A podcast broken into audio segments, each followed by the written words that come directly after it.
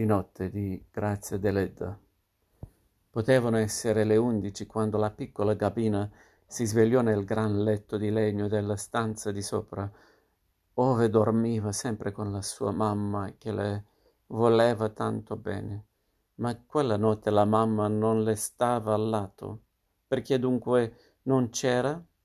Per quanto Gabina stendesse le sue manine da tutte le parti del gran letto di legno, non poteva trovare la sua mamma solo le lenzuola fredde come il vento, solo i guanciali di percale rosso, null'altro. Dove era dunque la mamma? Gabina si coricava e si levava sempre insieme a lei, ma si era trovata sola in letto, così nel gran letto freddo, nell'oscurità, nella notte spaventosa. Quello era dunque un gran avvenimento per la piccina. Mamma, mamma, chiamò con un fil di voce, ma nessuno rispose. Fuori urlava il rovaio e la pioggia si sbatteva fragorosamente contro i vetri della piccola finestra. Senza di Cio Gabina si sarebbe forse riaddormentata, ma con quegli urli infernali nella fonte oscurità della cameretta solitaria, l'era assolutamente impossibile nonché riprender sonno, calmarsi. Temeva tutti i fantasmi immaginabili, la morte, i vampiri, il padre dei venti, le fate nere l'orco, tutti, tutti.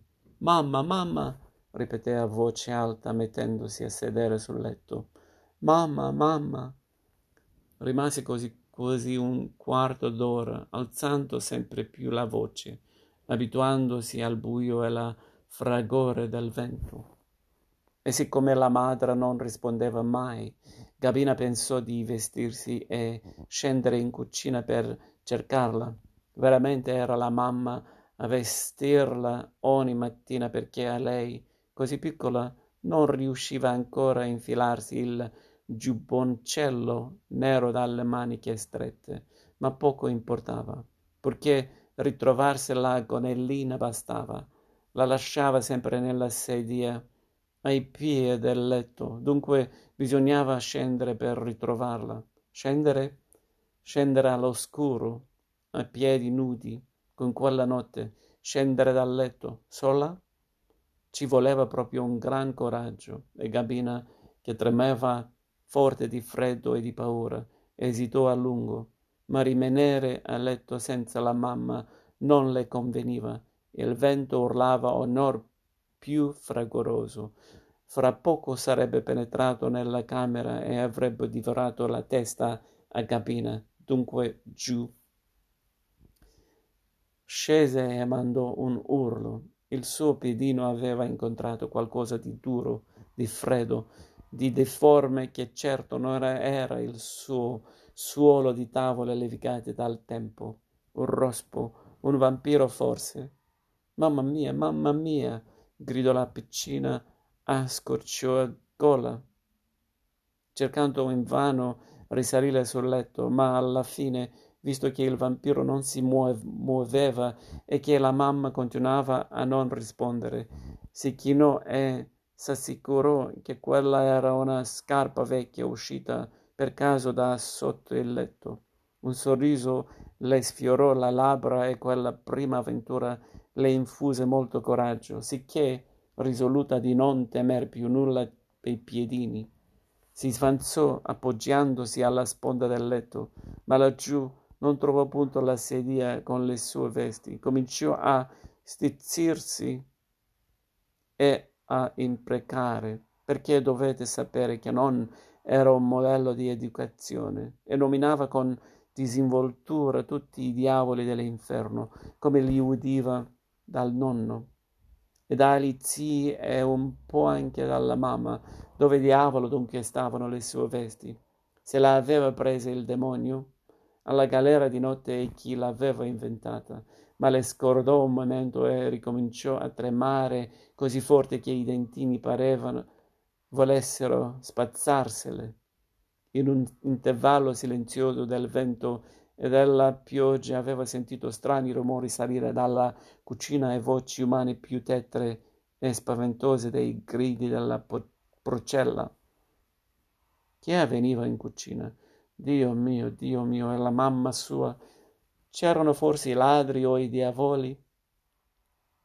E il nonno e gli zii mancavano da tre giorni e non c'era nessuno che potesse difendere la mamma, la povera mamma sua. La curiosità si unì alla paura e Gabina si rimise a cercare le sue gonelline urtando nelle sedie, su tutti i poveri mobili della camera oscura. Riuscì finalmente a trovarle e le indossò a stento, ma quando tutto pareva fatto un altro ostacolo si interpose al disegno della piccina. La porta che dava sulla scala era chiusa a chiave dal di fuori. Per quanti sforzi facesse, non poté aprirla e il silenzio orrendo della mamma continuò quando si rimise a chiamarla, scuotendo la porta con fracasso. Ritornò verso il letto, disperata, e nascosto il volto fra le coltri di in disordine si mise a piangere, ma a un tratto si ricordò che nella stanza attigua v'era un poggiolo di pietre, donde per una scaletta esterna si scendeva al cortile e sotto cui si apriva appunto la vecchia porta della cucina. La pioggia e il vento continuavano, ma Gabina era decisa a tutto. Entrò nella camera vicina aprì il poggiolo e scese, sfidando l'acqua che veniva giù furiosa dal cielo basso di piombo e il rovaio gelato che imperver- imperversava nella notte. Tremava come una foglia, ma aveva completamente scordato i fantasmi e i vampiri. Un'angoscia indicibile le stringeva il cuoricino e un presentimento orribile, superiore alla sua età, le diceva che giù in cucina doveva accadere qualche cosa, o con le voci che aveva sentito. In un attimo fu sotto la scala, al coperto della pioggia, davanti alla porta della cucina, anche questa era chiusa, ma Gabina non picchiò per farsela aprire benché vedesse il bagliore del fuoco acceso nel focolare attraverso la grande fenditura che rigava dall'altro in basso la porta. Si accor- accoccolò per terra e applicò l'occhio sulla fenditura. Non temeva più, ma non voleva appunto entrare in cucina perché la mamma l'avrebbe certamente picchiata. Il nonno e gli zii tre uomini alti, robusti, bruni, in cui costume consunto e sporco rileva, rilev, rivelava una misera esistenza di lavoro continuo e faticoso, in cui occhi cupi e profondi narravano la triste storia di anime ignoranti, non avvilite dalla povertà, ma turbinate da passioni tetre, ardenti e dolorose, erano tornati e stavano seduti intorno al focolare. La mamma di Gabina, Simona, giovane e bella, di quella strana bellezza araba che si incontra in molte donne sarde e che ricorda i saraceni dominatori e devastatori dell'isola nel novanta e diecesimo secolo.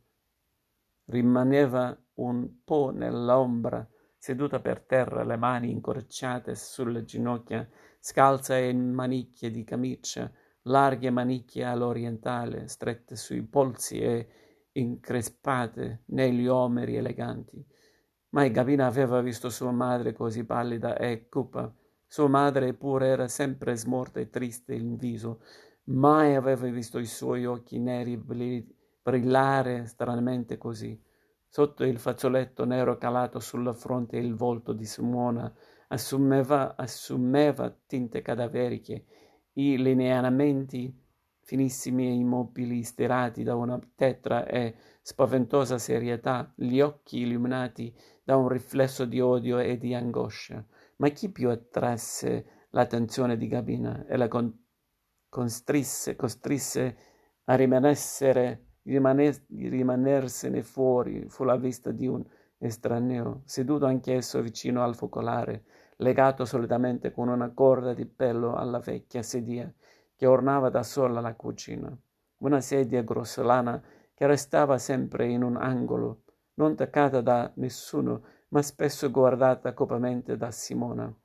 Gabino non aveva mai prima d'allora veduto il volto dell'estraneo che pure indossava il costume del villaggio e l'andava esaminando curiosamente, chiedendosi chi fosse e perché fosse lì, legato nel folto della notte.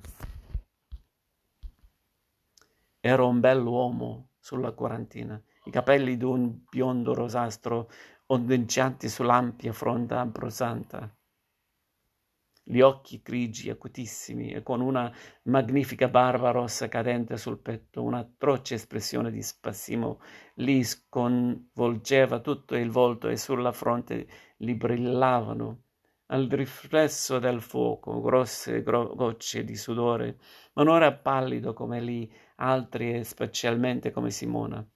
Gabina certamente non percepì tutti questi particolari, ma comprese benissimo che là dentro, nella cucina nera illuminata dal fuoco, era una specie di lampada a quattro becchi, di latta annerita dal fumo del lucignolo, posta sul forno e che andava spegnendo. Accadeva qualche cosa di misterioso, di straordinario, e incapace di darsi una qualsiasi spiegazione, rimaneva muta, immobile dietro la porta, la fronte incastonata sulla fenditura, gli occhioni grigi che rassomigliano assai a quelli nell'uomo legato alla sedia, spalancati e avvidi. La piccina tremava di nuovo, svanita la curiosità, la paura angoscio- angosciosa di prima le gravava nuovamente sul cuore e si domandava se tutto non fosse un brutto sogno. Gelidi soffi di vento le percuotavano le spalle mal coperte. I suoi piedini, le sue mani, tutta la sua perconcino ormai erano coperte di neve e l'acqua che invadeva il cortile saliva, saliva ingorsata sempre più dalla pioggia furiosa, ben presto l'avrebbe costretta, costretta a fuggire o a farsi aprire la porta, ma lei non se ne accorgeva, provava tanto freddo che sentiva una pazza voglia di piangere, eppure non si muoveva. Un modo le serrava la gola e più di una volta dei singhiozzi aridi, spasmodici le contorcevano le labbra rese livide dal freddo e dallo spavento, perché ciò che vedeva, ciò che sentiva, era una scena così terribile che avrebbe atterrito qualunque uomo, nonché lei debole animuccia di appena nove anni. Elias, Elias, esclamava il padre di Simona, è inutile che tu urli chiedendo aiuto, nessuno verrà. E la procella nasconde il tuo grido. Nessuno verrà, tu devi morire lì, legato alla sedia ove ti sedevi ogni notte, dieci anni fa, ti ricordi, miserabile? Ogni notte, in qualità di fidanzato leale ed onesto, con la sedia che abbiamo gelosamente conservato per dieci anni, che ti aspettava, che getteremo sul fuoco intrisa del tuo sangue vigliacco. Difenditi, diceva cupamente Simona. Se non ci dai una sola scusa, almeno una del tuo vile procedere, la tua morte sarà orribile. Difenditi.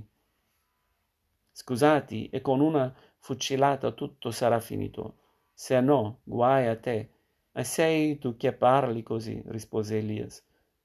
Tu, donna, tu che mi dimostravi la bontà in persona, tu, t'odio, tu mi hai disonorato tu che eri il mio fidanzato, la mia vita, la vita mia, mi hai tradita, mi hai perduta. Il dolore ha ucciso in me ogni sentimento umano.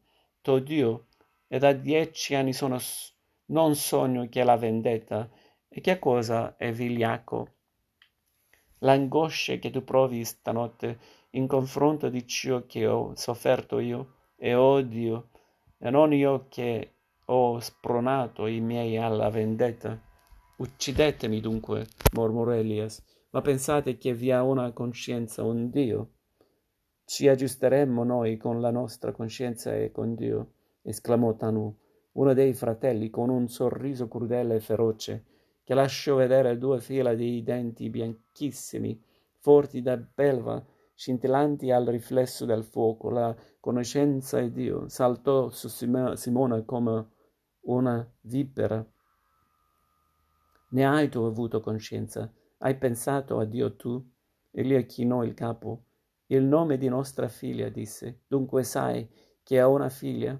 Sì, lo so. Se vuoi io la legittimo, la piglierò meco e un giorno sarà ricca, perché io lo, no, lo sono diventato e con altra non ho figli. Come parli? gridò Pietro. L'altro fratello, non hai dunque ancora compreso che non uscirai di qui né vivo né morto? E accarezzò, accarezzò lungamente la canna del fucile che teneva sulle ginocchia, dicendo con crudele lentezza, ti massacrer- massacrerò io, io che ero il tuo amico, io che ti ho introdotto nella nostra casa dove lasciasti la sventura e il disonore.